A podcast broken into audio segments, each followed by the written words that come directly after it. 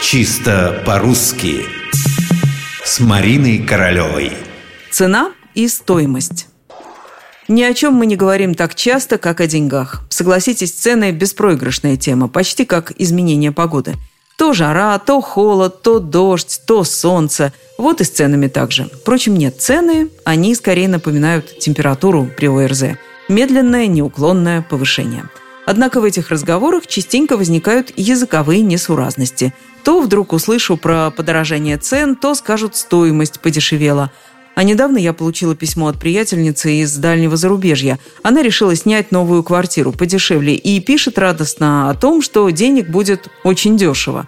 Ну все, решила я, хватит, надо разбираться со всеми этими ценами. Дешевизной и дороговизной.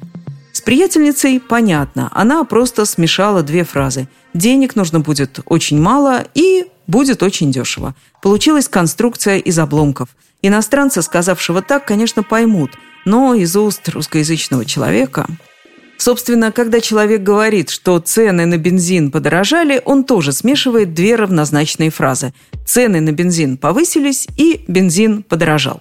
Ведь подорожать может что угодно, только не цены – они могут повышаться, понижаться, расти, падать, но дешевеют или наоборот дорожают только товары, тоже со стоимостью.